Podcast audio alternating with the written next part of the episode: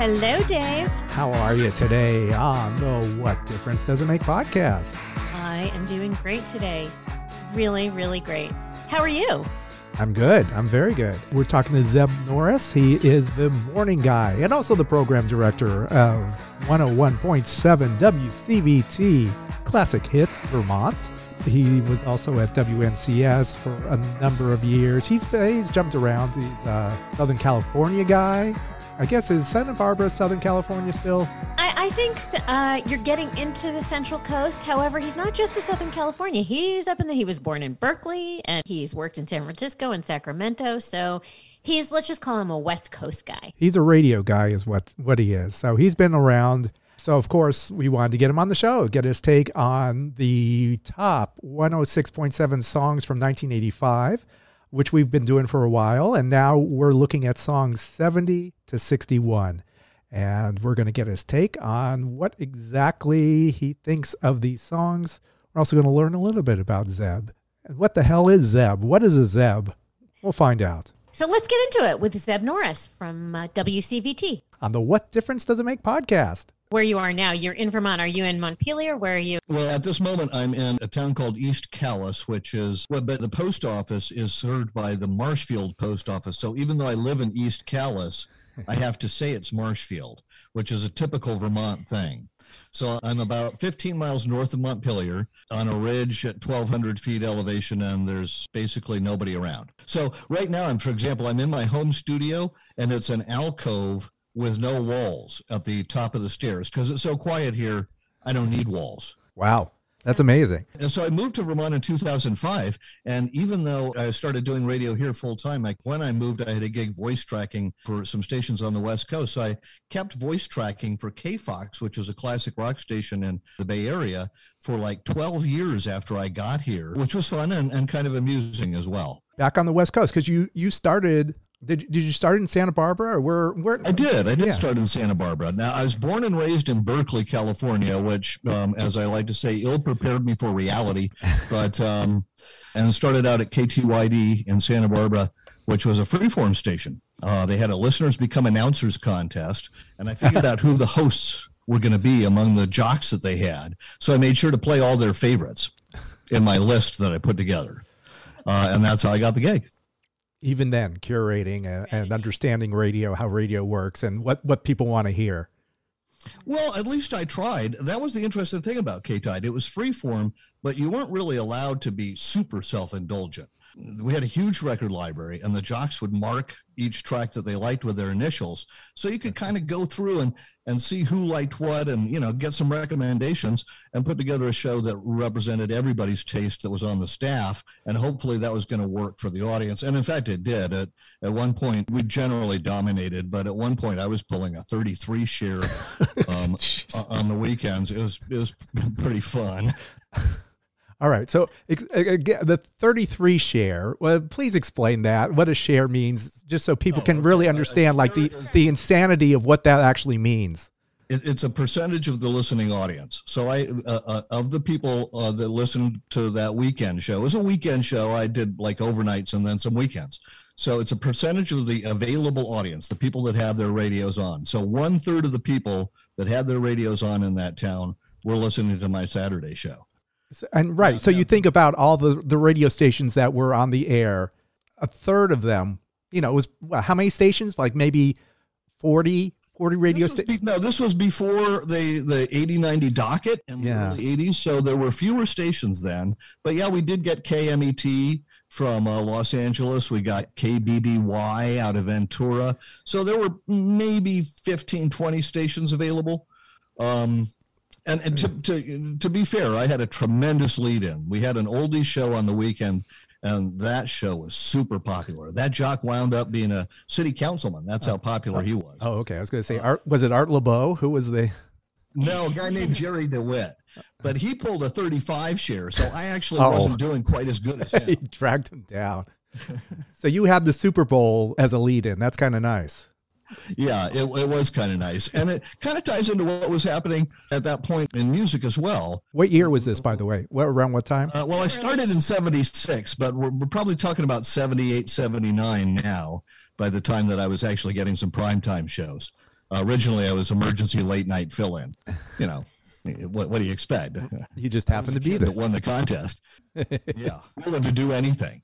So about 78, when I was doing that show that got the great ratings, what I was doing was I'd play an oldie song like um, maybe some Shirelles and then segue into some Blondie. And so I was consciously frequently making the link between new wave music and classic 60s rock and, and garage rock.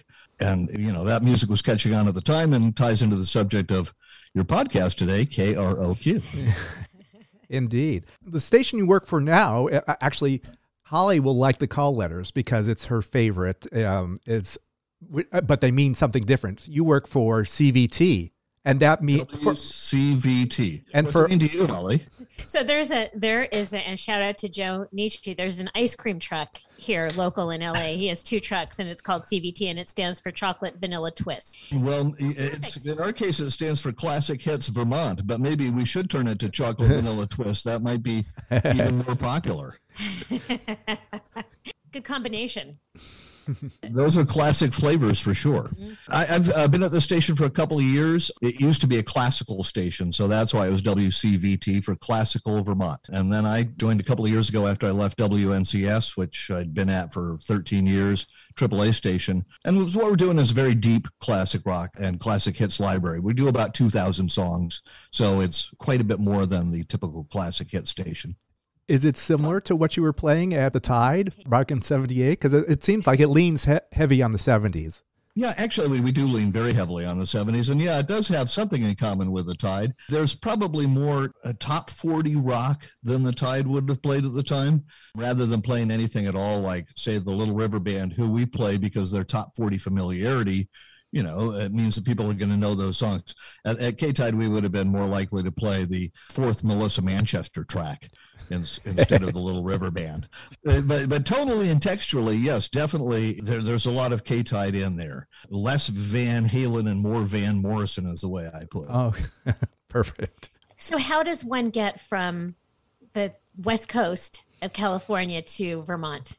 Well, in those days, how did one not move around a lot in radio? I would have stayed in uh, Santa Barbara forever at K-Tide if uh, the station had stayed the same, but things changed over time and the original program director left. New program director took over, a guy who he's gone now, he's passed away, but he was pretty well known in the business at one time. His name was Jim Trapp, and he's responsible for naming the AAA format when he worked at a trade publication called The Hard Report. He took over as PD. He wasn't that gifted in terms of getting along with management, so the whole thing kind of blew up after about a year, and so it was time to go. And it was a very difficult move to make to move out of Santa Barbara to my next market, Sacramento, because Santa Barbara is an idyllic beach town and Sacramento bakes in the summer and is socked in in fog in the winter. You know, people, the, the thing that people are proud about in Sacramento is that they can go to Lake Tahoe or San Francisco quickly.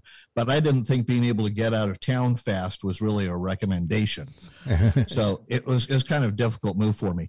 But, and I, I think you guys probably didn't even know this, but as it turns out, uh, the gig that I got in Sacramento was at a Rock of the 80s station consulted by Rick Carroll. This was 1983. Was that WOD or was that uh, KPOP? K-pop, nice. Uh, we did Rock of the 80s for about, I think it was only about three months while I was there, and then they took it top 40.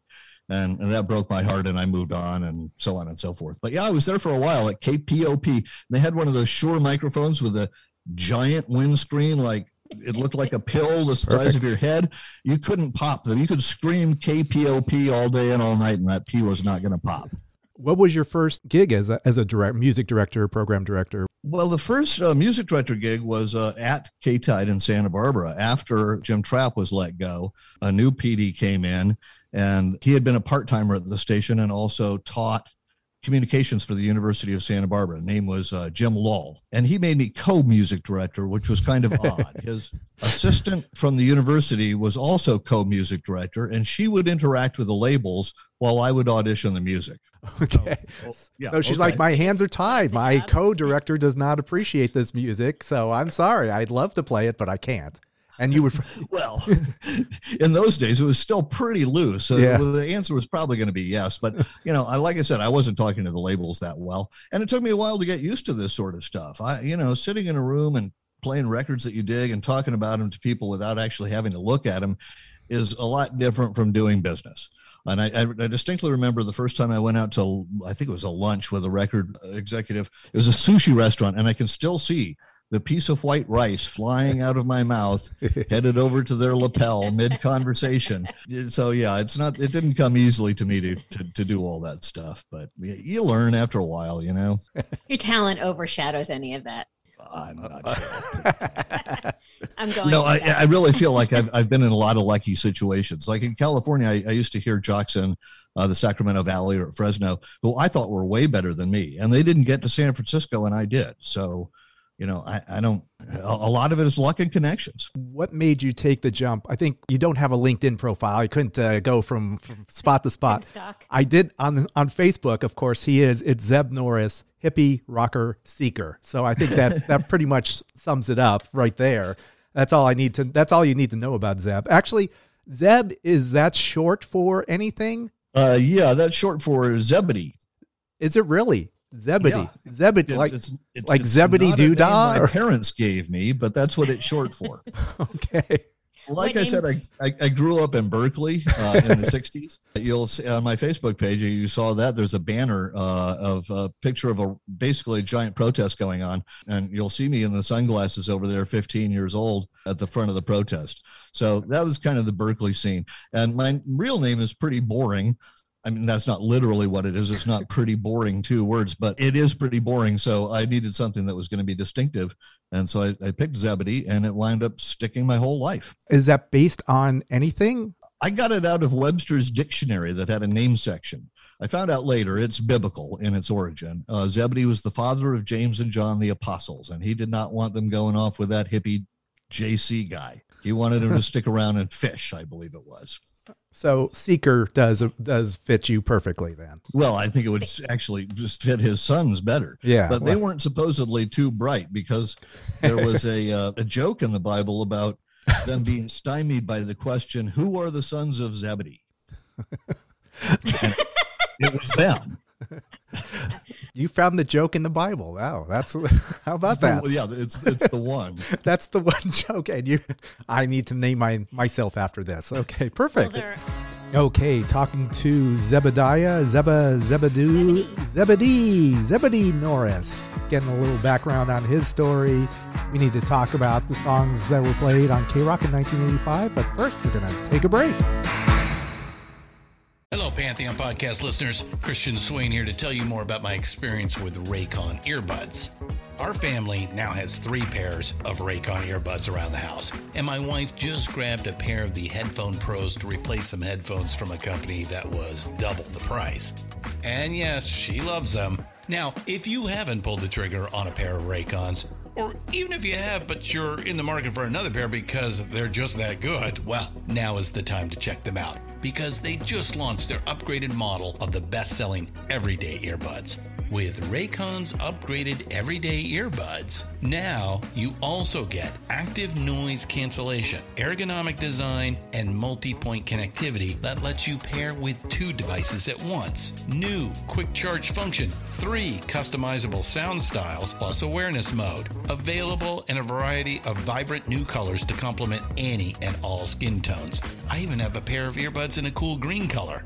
I have tried just about every earbud known to humankind, and these Raycons are fantastic.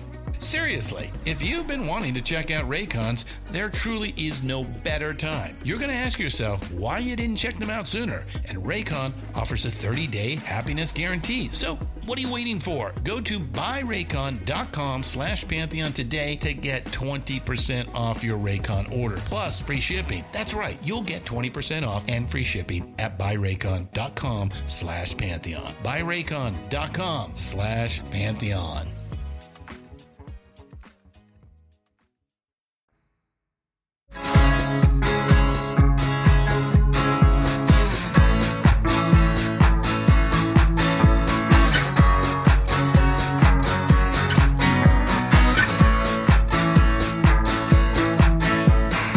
Welcome back to the What Difference Does It Make podcast and our guest, Zeb Norris. Why don't we get into this? So let's we're gonna we're looking at the songs that KROQ in Los Angeles played back in 1985. This is their top 106.7 songs. and we've been looking at, at it in 10 song chunks. And so it kind of gives kind of a snapshot of what K Rock was playing. And it's quite an eclectic bunch. Because you work for a classic hits station, maybe you might say, eh, eh, you know, if you consider these songs classic hits, if this might be some lost classic. Like Brad Savage has a, a, a, he's got his thing called "Sorry Not Sorry." Will he'll play one of these songs? I don't know if this might be something that you would put on. I know exactly. I, I love that. Sounds like Brad, all right. Well, you know, like you said, we kind of lean seventies. Uh, we play a smattering of eighties, and we do play one of the songs that we'll be talking about today. Okay. Um, but uh, mostly we lean a little more seven and guitar based, and that's uh, an important distinction. In the songs we're going to hear today, there wouldn't be a lot going on without a Synclavier and a Fairlight. We're going to try and guess Yeah. the songs you play today. I have an idea. I have a couple. Okay. Of ideas. All right. And, and by the way, where were you in 1985? What was what, Let's see, 1985. So I left K-pop in 84. So in 85, I, I went from K-pop to K-Zap in Sacramento, and then I went up to Seattle, Tacoma, and did a weird top 40 AM thing with oldies with uh, Jim Trapp. So in 85, I was in Tacoma at Wow. KAMT. Um, I love that you went from pop to zap. That's kind of a nice. The program director, when I quit, said, "Have fun with your hippie friends." And you have the rest of your life. That's what you've been doing. You've taken that advice to Exactly. heart. Okay, Bill, sounds good. That would sound like a genuine send off to me. Yeah, right. Yeah. We're going to do songs 70 to 61. This is what we got for you. And we're starting Okay. off with a with a guy from the 70s. This is a Canadian Italian Gino Vannelli and the song is Black Cars. I kind of like this, this song. It's uh, although it is super 80s the sound, but uh, I I started listening to a lot of Gino Vannelli after after listening to this song. What did Oh, what did- really? Yeah. Yeah, he was I was actually kind of into Gino Vannelli before that. His album tracks would show some interest, but the hits were a little bit more on the AC side. And I don't know if you uh, remember the the skit spoofing him in SCTV. Yes. Yes. I was going Big favorite. That's one of my favorites. Eugene Levy. would- yeah, Eugene, yeah, each time he would turn around while singing "I Just Want to Stop," he'd have more Wolfman hair on him until the Wolfman hair had taken over the whole thing. Gino Vannelli sporting an afro like mine in his early days, but for black cars, he got a haircut.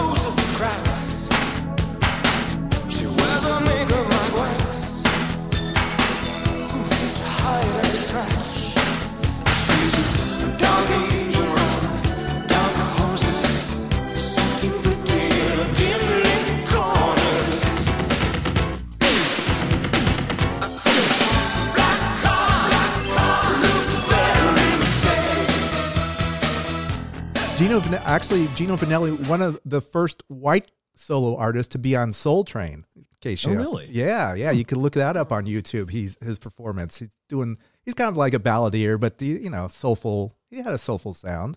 Well, uh, I, like I said, I also thought he had some interesting stuff going on on the albums, but yeah, the hits w- were pretty much steered towards AC in the most for the most part. Now this is hyper synthesized, and I, I- I must admit that uh, to refresh my memory on these songs, I went back and looked at the videos. Yeah, good. Um, Which is what and, yeah, uh, what you're I- supposed you know, to do. I don't know who came first, Gino Vannelli with Black Cars or Robert Palmer with Addicted to Love in those videos, but they seem to have hired the same models with the lipstick. yeah, so true.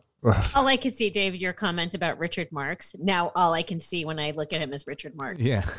in this video in particular. Yeah, 85 was a certain sound that, you know, like keyboards and, and synthesizers started making appearances. D- did you like that? Was that something like in 85? Did you like where pop music That's- was? In general, I preferred the alternative sound that Rick Carroll, who programmed KROQ, was doing just a few years earlier when labels weren't necessarily making music for him and MTV. Yeah. Now, at this point, it's starting to be a pop thing and they're targeting MTV. And that's okay. It was great era and everything. But I, I f- found, say, uh, XTC more interesting than Richard Marx, personally, Yeah. or Gino Vannelli. Sorry, I or- Gino Vannelli. Or Gino Vannelli. Definitely wasn't, I don't believe, was ever played on KROQ.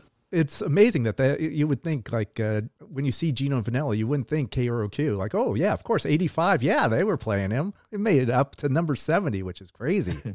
Yeah, I know it is amazing. Uh, Let's go into number sixty nine. This is the Thompson Twins. This is the uh, first of three songs that are on this chart. This is "Don't Mess with Doctor Dream," and I forgot to put the link on this. Did you Did you give a listen to uh, to this song?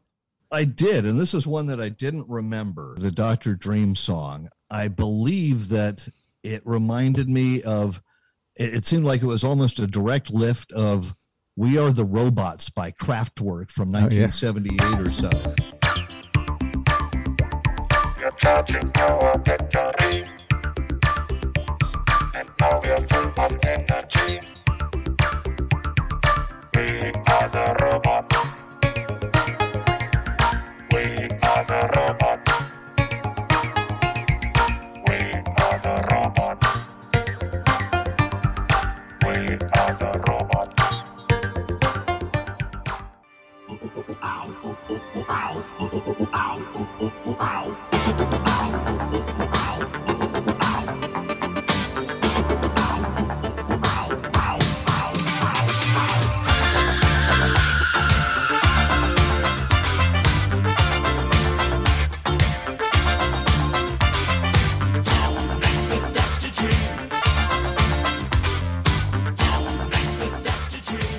So that that was what stuck out to me. Uh, it seemed like a fun song. In, in general, uh, uh, looking back, it's like if there was a hit video for these songs, then people remember them. If it wasn't a hit video, everybody's forgotten. Kind of true, yeah. It is true. I didn't even remember that this was produced by Nile Rodgers. That's Oh, was kinda it? what makes it stand out. Yeah. It does give it a little hypness factor. Yeah. So we always a- we do ask about Live Aid in, in 1985, and you were in Tacoma. So was this something that they played on the radio there? Like you know, okay, here's the the updates on what's going on on uh, for Live Aid. Live Aid, I don't remember doing anything around Live Aid. And I think at that time I had a broken TV because I remember the space shuttle blew up and I never saw it. So it might have not been something that, that, that we were focused on. I remember trying to tell a trade publication that we were putting We Are the World into number one on release, and they said you can't do that. So that was the only thing I really remember tying into one of these world charity efforts at that at that moment. I love that you your TV was broken and like. All right, what am I going to do? I mean, I'm, what am I going to get a new TV? No, no, I'm just That is very hippie. yeah. And you it's still also- probably had it. Did you still have it on the stand even though it was broken? Um, I think I did. Of course you did. Yeah. You know, yeah, disc jockey wages aren't exactly generous. Well, that, that is true. TVs used to be expensive. now you can get one the size of the wall for a postage stamp. Yeah, I, I know. That's true. They were probably my daughter just bought this ginormous TV probably for the same price as as, you know, like a color TV in uh, right. in 1985. Oh my, it's insane. Let's keep moving along. The number 68, Pete Townshend's Face the Face. Solo Pete Townshend. What do we think of this? Is this the one? No, this is not the one that we play at uh, WCVT Classic Hits Vermont 1017, streaming at classichitsvermont.com. Ding. It's, uh, It, I'm just stunned that KROQ played anything by Pete Townshend ever.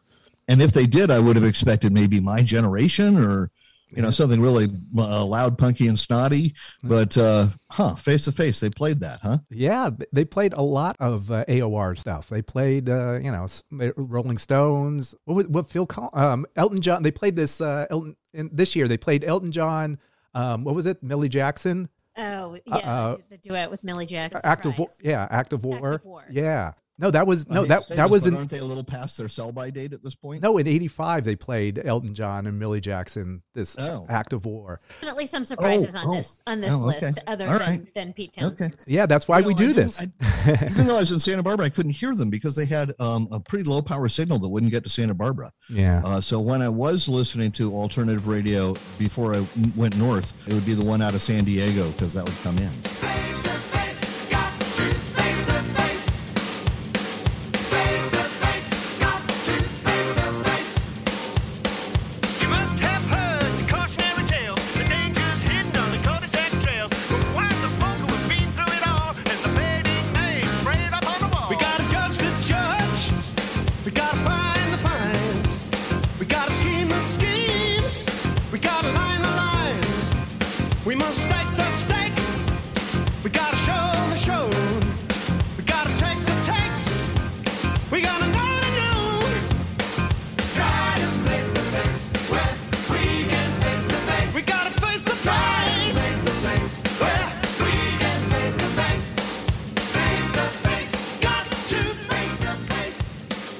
You like this song though? I mean, it, It's an okay song. It, it's Pete Townshend, and it's not his worst work. Um, I, I thought the, the Wow. Glass album from a few years uh, before that was a lot more interesting. Face the Face is um, a little bit similar to Rough Boys from that album, which was lyrically controversial because Pete was coming out as bi. Face the Face is more riffing on uh, the mod thing, you know, with, with the face. I mean, it, so it's an okay song. I, I I don't dislike it, uh, but I, I don't think it's. uh, We're not still playing this, and I don't think it's his best work. yeah, he's almost like rapping the the lyrics in a way, in a 1985 type way. Did you watch him dance though? Did you watch this video? His, his little I didn't. I already knew this song, so I didn't watch should. the video for this one. he dances. he does. Uh, he dances. Uh, you know, kind of quotes like okay.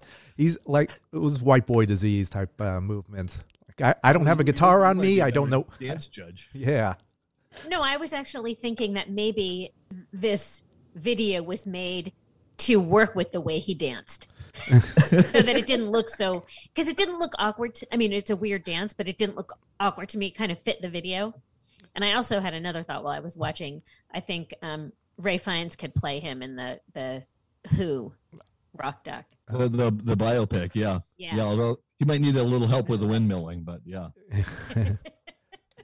Well, yeah. Despite the kind of a mainstream, it made it up to number 26, and uh, it was a rock. It made it up to number three on the mainstream rock chart. So Yeah. people, I think, you know, Pete got a lot of mileage uh, uh, with the name on this song. Well, and, and and Pete is in a way the, the the grandfather of the garage rock punk sneer at uh, the establishment style of rock and roll. I mean, he's he, it's hard to beat him at that game. Yeah. All right, here we go. This this is Simple Minds, Sanctify Yourself. This was one of Holly's favorites, and this is the first of three songs that are on the K Rock charts. What do you think of Simple Minds back in 1985? I loved Simple Minds in '85, and I still like and admire them. The Once Upon a Time album that I'm guessing all three of these songs came from, really, really good album. Uh, the band showed a lot of promise before that. Then they broke through with "Don't You Forget About Me," which was a number one pop hit, but they didn't write it. And then with this album, they turned to their own sound and got production that really brought everything to the fore. And I just thought that this stuff was spectacular, and it's really stood the test of time.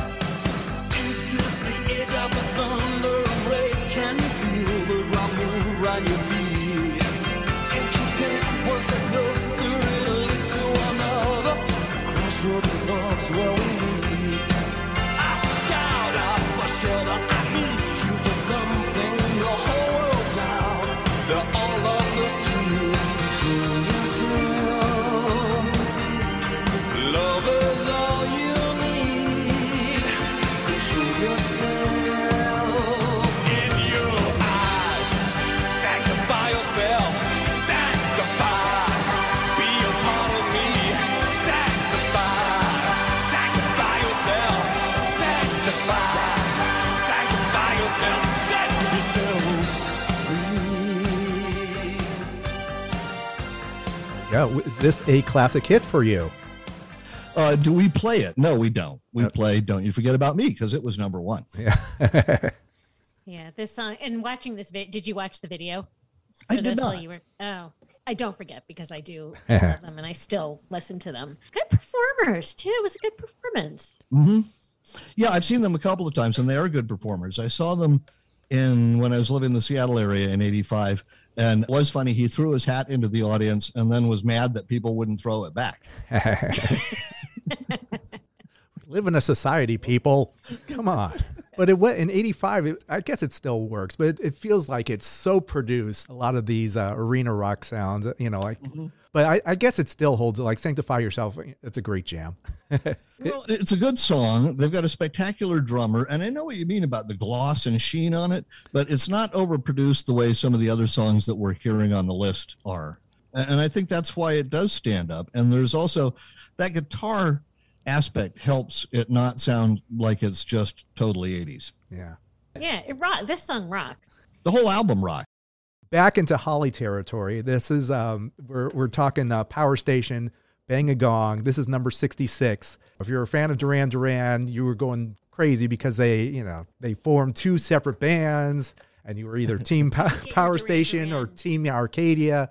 First of all, I'm sure you were a fan of the original. Do you like this Power Station version? I was a fan of the original, and I, uh, at the time, enjoyed the Power Station version. This is the one out of this list that we play at Classic Hits Vermont. Okay. and the, the fact sense. that it's a cover of a T Rex classic helps. The production is so 80s. There's about uh, 10 to 12 seconds of synthesized drum noise at the intro of even the single version, Yeah. and I, I dispensed with that. I'm sorry. Cut to the chase. Robert Palmer, uh, I think, is an exciting vocalist. I love the harder edge sounds that uh, the guys from Duran Duran were getting. I love the Chic tie-in. So it was a fun record. Is it the greatest thing ever? No, it's a it's a fun record. Yeah. You know, I think even Robert Palmer did more substantial work, but it's a fun record. Cat in black, don't look back, and I love him. You're dirty and sweet, and you when you're weak, you got the teeth of the hydra upon you. You're dirty, sweet, and you're my girl. Get it on, bang on,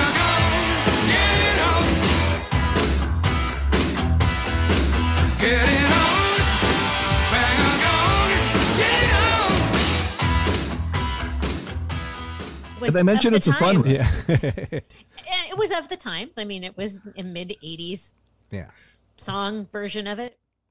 Yeah. It was kind of fun because everyone knew the song, but then it was just like this totally 80s version of it. And it was, Yeah. it is very fun. Because, yeah, Robert Palmer, Tony Thompson of Chic. Of course, you got your John Taylor and Andy Taylor and, and Bernard Edwards also of, of Chic. It had you- everything. Yes, it had everything. It was a great record uh, for its time, not necessarily ground shaking. And so, so where is it on this list for KROQ? We're about 60. We're at something here? 66, yeah. Uh, figures. That's about right. Yeah. Placed Yeah. perfectly. As you say, Bang a Gong was placed perfectly. Did you ever compile one of these like Firecracker 500? I, I guess uh, when I was doing rock of the 80s, we did do a retrospective at the end of 93 going into 94, and I had little blurbs written about the bands, but it was you know, that station was it, it was in the middle, it was in Roseville, so it was 40 miles outside of Sacramento. Uh, down a dirt road with a beaver, literally a beaver pond behind the station. Um, so you know, the whole thing was sort of all, you know, uh, smoke and mirrors. Like everything. It's all, like all radio. It's just all smoke and mirrors. Well, your studio looks pretty nice. Well, it's a garage, is what it is. You're right. I see the garage. Yeah, see, there's a, yeah, right there. Yeah, there we go, right there. Let's go. Number 65, The Cult She Sells Sanctuary. Here they were a little more leaning more towards the Cure, possibly a little, a little bit guitar. Further down the road, Rick Rubin takes them on, and they they become a hard rock band. But uh, do you like uh, She Sells Sanctuary? I do, but I don't hear sonically that much difference between it and um, Fire Woman that they did a couple really? of albums later. I agree. Oh, really? I just don't think it's that different. It- When looking at the video, this was a band that could present themselves on video above average. I like the guitar texture. The sound is exciting.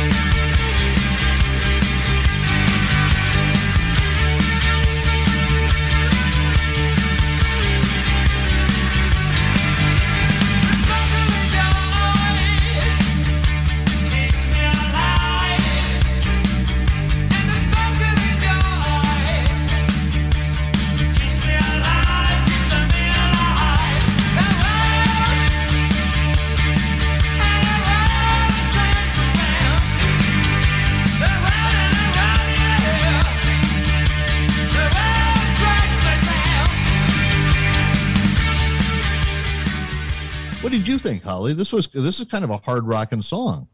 Oh, this is great. I, I was into this at the time and and this kind of music. I was all over it and I really liked his look also. Ian Astbury. Uh-huh. He had a good look. It was glam, hard rock. Yeah. I really I really like that. I dug that. And he has a great I mean, I thought he had a great voice for the type of music that it is. Yeah. Yeah. And he- I don't know if you remember this, but then he went on to front the doors some Yeah. years later. Yeah. Yes. And a really good fit. I didn't until I, I I didn't remember that, and then when I read it, I thought that makes a lot of sense. Let's go to number 64. This is a song by a band called The Armory Show, and the song is Castles in Spain. It was kind of like a power station, like some super group with, uh, you know, if you remember Magazine or the Skids. I don't know. These guys came together, formed this band, and we have this song. This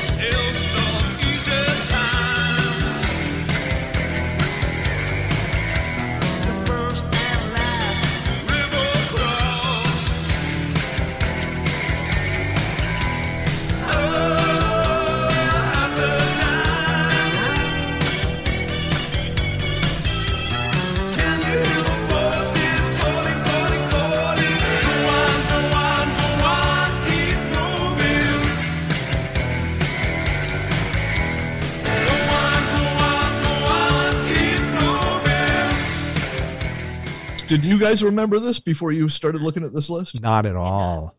Me neither, not at all. My impression of the song from watching the video was that they were kind of an also ran uh, for bands with that sound. They kind of reminded me of the Fixx without being that scary lyrically Yeah. uh, or having that distinctive of a look. Well, that may have helped them though, because the Fixx were not popular in Britain, and this is clearly a British band. Yeah. I, I, I just I didn't think there was anything great about it. it it's not horrible, just yeah, okay, It, sounds it was fit in. fine.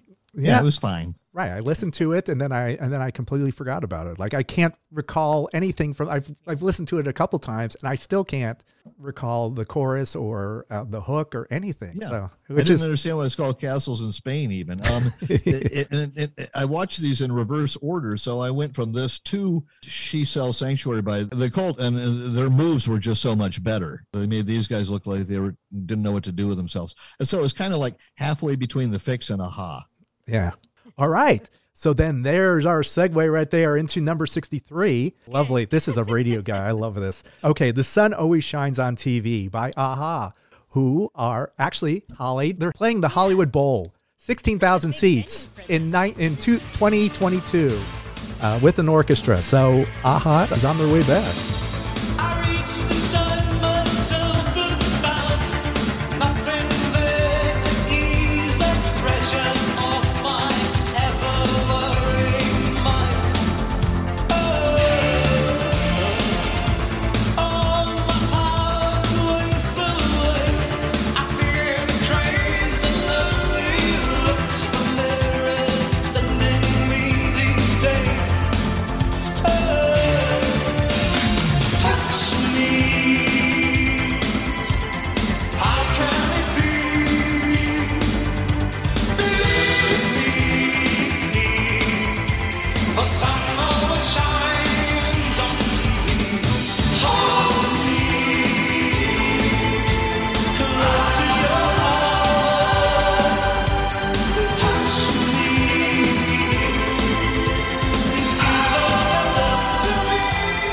Think of, uh, of the band?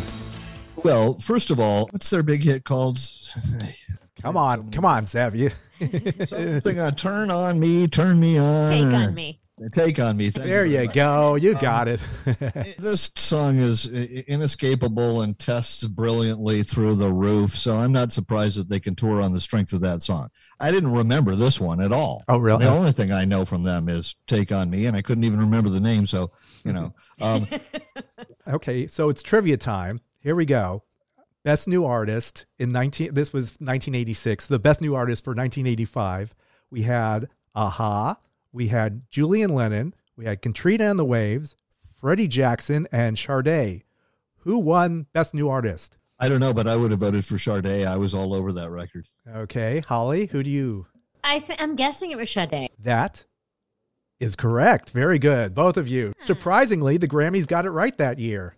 It took a little while for that record to break through, which I kind of didn't get because to me it sounded like a hit right off the bat, but it did not sound like anything else on the radio at the time. Oh, she's still amazing. She disappears for like five years, then she comes back. She looks more amazing than ever, and ju- and comes out with a great, a great new record, and then she disappears again.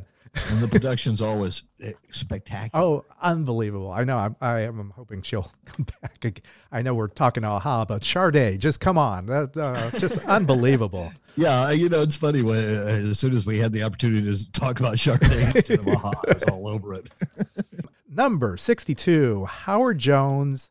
Things can only get better. Cheer up, Zeb. Come on. Why? Why so gloomy? Come on. Things can only get better. I, I never uh, really understood how Howard Jones was alternative. He had a haircut like he was in uh, a flock of seagulls. I'll grant him that. Yeah. And he, he used the the Fairlights and the Synclaviers very nicely. But to me, this is just a pop song. It's like total pop. And aren't all his stuff? Aren't they all like AC hits now? I mean, I, I get it. It was the the synthesizers of the time, but. It just just sounds like pop. It doesn't even sound like karaoke. I'm like, what? Really? Yeah, but that was the sound. Like that sound from '85. We're not scared to lose it all. Security drug through the wall.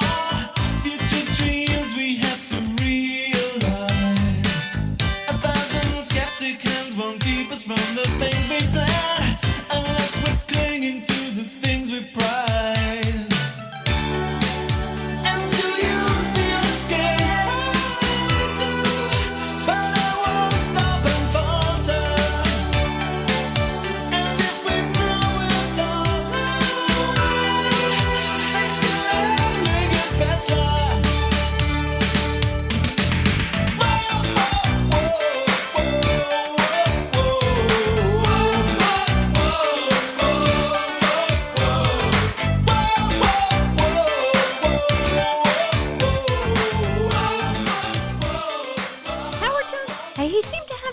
on the the new wave pulse, whether or not we consider it new wave.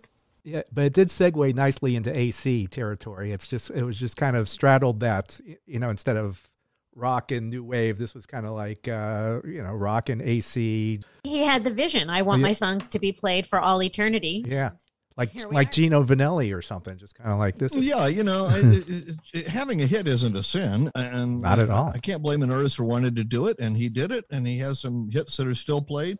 Not my favorite musician, but it's not Quiet Riot or Twisted Sister. I, I, I can take Howard Jones. I, I, I can do that. So we're talking a little bit about hair. What did Zeb? What was Zeb's hair in uh, 1985? What was your look? I know we had. I've seen the the 70s with the the big afro. Yeah, I think I still had pretty much the big afro in 85. In 86, I got hired at KSJO in San Jose, and there's some embarrassing pictures of me with something that's dangerously close to a mullet. okay. But, uh, Yeah. But yeah, I was uh, looking more like Gino Vannelli than uh, than a flock of seagulls in '85. I, I just had the naturally curly hair, and I'm Flaunt not it. big into hair products. You, maybe you can tell. So you know, Flaunt it if You you got it. head of hair. Yeah, yeah. Yeah, it's still. It's great. Yeah. And we are fans of the mullet. are you? Uh, in- I like the party in the back aspect. It's the business in the front. part yeah, of it. sure. I got you. You never went perm though. You had the naturally curly hair, so you didn't have to perm it up at No, all. no, no perms. No Good for you. Yeah, you'd be bald if you did. Keep it big and, and Keep fluffy. rockin'. Yeah, keep it rocking. Like yeah, like Neil Well, uh, Sean. You know, that that look was was not very popular with the opposite sex in the '80s. Um, I was having trouble getting arrested, and the mullet didn't help. I, it was kind of weird. I, I don't understand why that didn't help. It didn't seem to. Oh well, we we live, we learn. All right, so we're moving on to number sixty-one. This is our last song, the Eurythmics. Would I lie to you? Do you like? Uh, did you like this? Uh, it's kind of a Eurythmics pivot to the Motown sound. They add some horns. I, I like Eurythmics. I like Dave Stewart. I like Annie Lennox, and I liked them since they were together in a band called the Tourists oh yeah, before Eurythmics. This was a band that was led by a guy named Peet Coombes. So they weren't doing the writing for the most part, but uh, Annie Lennox is a front woman. If the Pretenders hadn't come along, the Tourists would have been a lot bigger. So I already knew who they were when uh, Sweet Dreams Are Made of This came out. Can't believe that they did that on what a four-track cassette or something insane like that. Um, then they got a budget and and they made great records still. And Would I Lie to You is another great record. It had a weird ass intro on the single where they it, it had a, like a slow build up that didn't really work for the single so they did some weird echo thing but uh, it, it just slammed right into the song and it's a slamming song and i do enjoy this one this one to me has withstood the test of time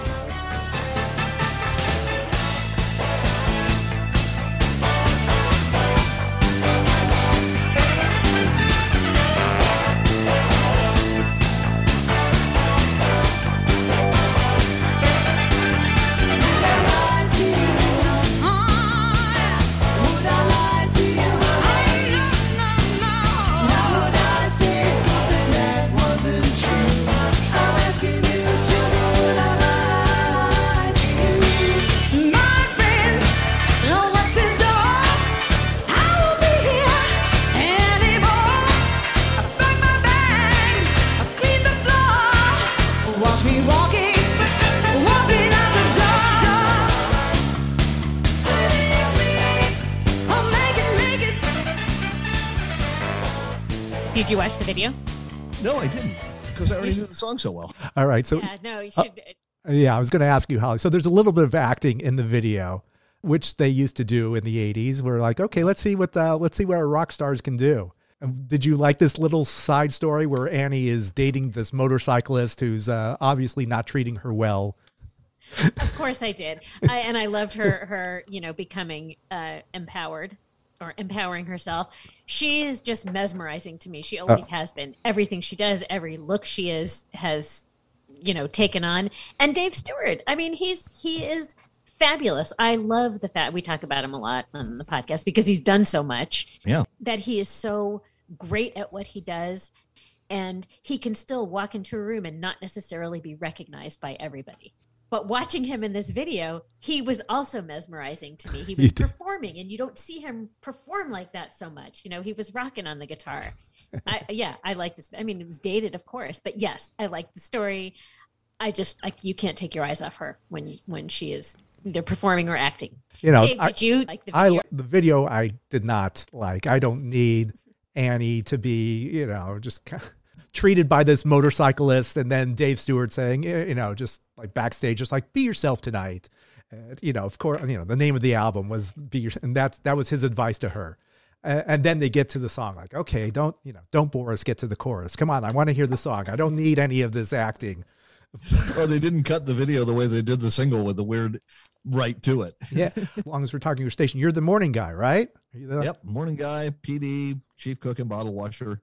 Uh, it's me and a voice tracker. Yeah. You enjoying it? Do you enjoy the morning show now, or you? you know- Um, I, I do. I don't enjoy getting up at 3 a.m. and Yeah. it can be challenging in Vermont. Uh, it was minus five degrees when I left the house this morning, and driving on sheets of ice requires a certain amount of special skill.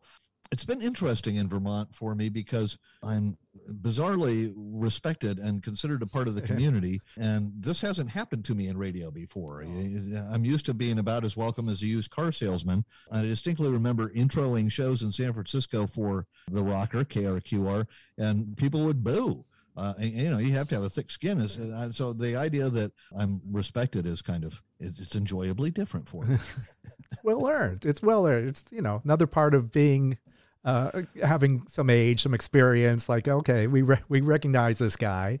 We can trust him. You've got to. well, also, you know, when I started in radio, every time I turned on the microphone, I was terrified. And um, after 46 years, you get a little more relaxed. Huh. Well, you'd never know, but I, I do understand what you're about, like really feeling a part of the community. There's to be there's something desirable about that, and I guess in a smaller, you know, a smaller town, small. Yeah, uh, smaller state. Yeah, the whole state is 600,000 people, which is yeah. Um, San Francisco has more people than that, the, the city proper. And, and I'm not even a big frog. I'd say I was a medium frog in a small pond. But it, it's nice, just you know, people recognize me from my voice, and they don't generally go, "Oh God, you're awful." Um, so, so it's nice. yeah. As they might in San Francisco. Yeah, as they might. Yeah. All right. Finally, the hard hitting question. The Rock Hall is coming up. We've got some nominees. There are a number of them. Do you have five favorites? I guess who do you think's going to go in, or who would you personally like to see in there? Okay. Well, I better get the list then. Uh, Devo. Uh, if it was me, I would vote for Devo. But uh, Duran Duran fan votes are huge, so I think they have a good chance. Dolly Parton, Country Hall of Fame. Love Dolly. Great humanitarian. Um, I would rather have lunch with Dolly Parton than anybody on this list. but Rock Hall of Fame, I don't think so. Rage Against the Machine, yes. Lionel Richie, no. Carly Simon, okay. Tribe Called Quest, okay. Dionne Warwick, okay. Now only five of them can get in. So what am I saying here? Pat Benatar, Duran Duran, Eurythmics, and I guess probably number five's a wild card. I, I don't have a strong opinion. That's all right. I think we covered it all. We did it. Thank We you. Yay. As always, uh, a pleasure. And uh, yeah, Yes, always. thank you for oh, doing th- this. Thank you for indulging us. Thank you for inviting me. It was fun to talk about music. So what is the what's the number one song for 1985? Oh, I can't spoil that. Come on. Let's throw some songs against the wall. And okay, Gino Vannelli, sure. I don't know, make him 70. That's fine. I don't care. What does it matter? These are just numbers. No one's going to be talking about this 40 years from now. What the hell do we care? Oops. Yeah, right? So, Not sure there was any real science behind it at the time. Well, Rick Carroll's long gone, so there's no need for him to be embarrassed. And he invented a format that has carried on to this day, facing some challenges, but uh, yeah, good on Rick. Yes. Yes, and good on you. And the station's doing well. You've been there for a couple years now, and uh, Yeah, the first year that I was there, they did not. They they said, "Okay, you're hired," and I said, "Great," and they said, "But you can't touch the music," and I was like, "What? Wait." so I would get frustrated, and my wife would say, "Well, honey, it's your retirement job. You can stop carrying." And I was like, "Well, that doesn't really suit me." So then eventually they gave me the keys to the the music, and I'm having a lot more fun. The jingles went away, and the ratings have mm, something like tripled. Although I'm not supposed to know ratings, so uh, I've heard that they are good, but I don't have any actual numbers. But um, What- yeah, I'm having fun. Uh, station's growing. Loved my last station, but it was time for a change, and I'm still having fun. that's all that matters. Why- Yeah. Why aren't you supposed to know the ratings? Because if you don't purchase the ratings, you're not supposed to ever have any information about them, and if you do, you're not ever supposed to share it. So you'll note that I didn't say anything very specific. Yeah. I said some very vague things. And the ratings now, I don't know if you knew this, but Nielsen, if you don't purchase the ratings, your numbers are not published anywhere. So it's very hard to find out anything, even from people that purchase the ratings.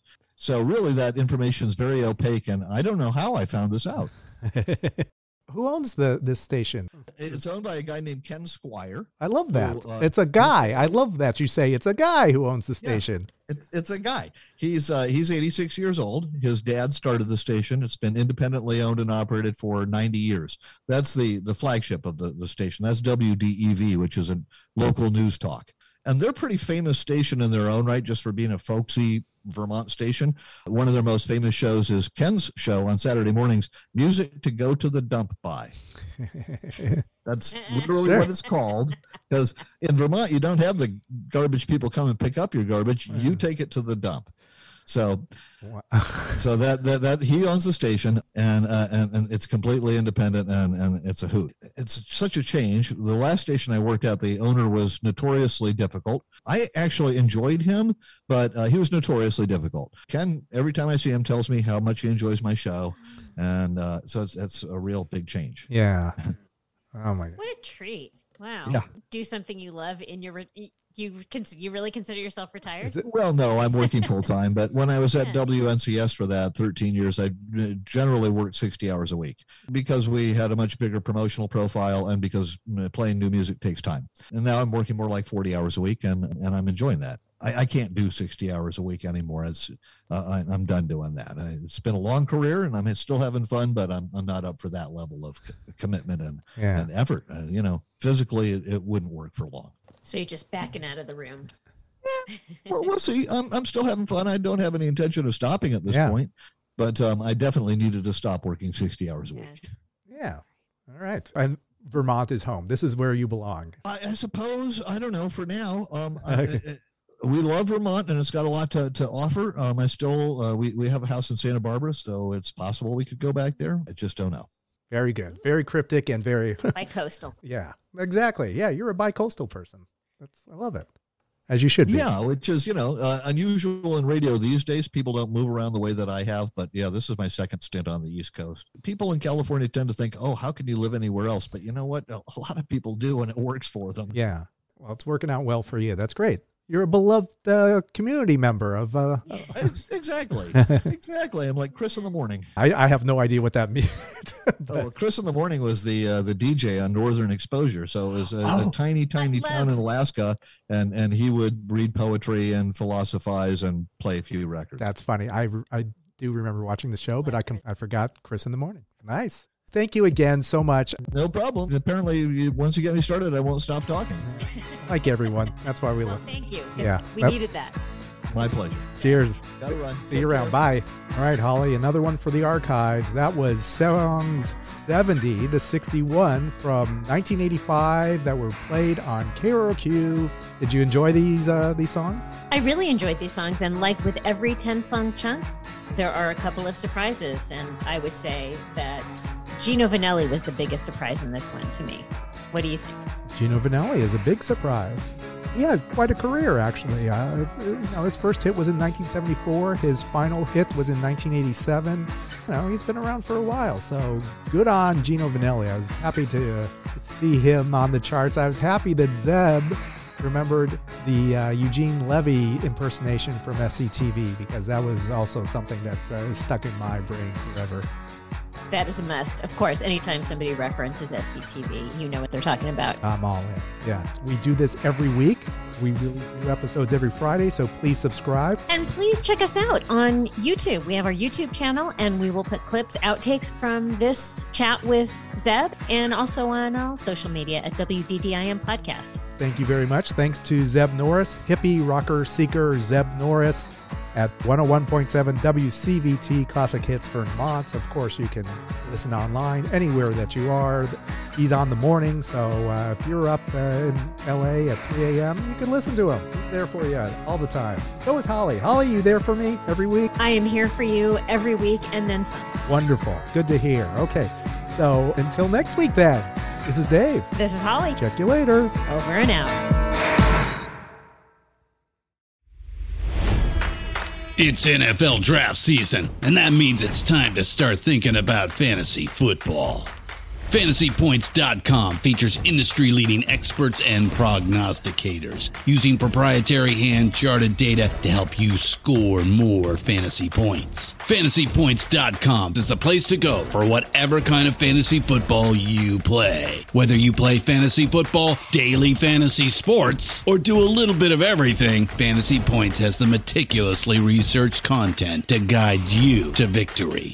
And why wait for the fall? Fantasy Points also covers the new spring football league, the UFL. Join the guru, John Hansen, Scott Barrett, Joe Dolan, and other massive names in the fantasy football universe with an exclusive offer. Use code Pantheon for 15% off any fantasy points package, including the all in package, with access to every article, tool, and data nugget that Fantasy Points has to offer. That's fantasypoints.com and code Pantheon for 15% off at Fantasy Points. Fantasypoints.com, code Pantheon. Score more fantasy points.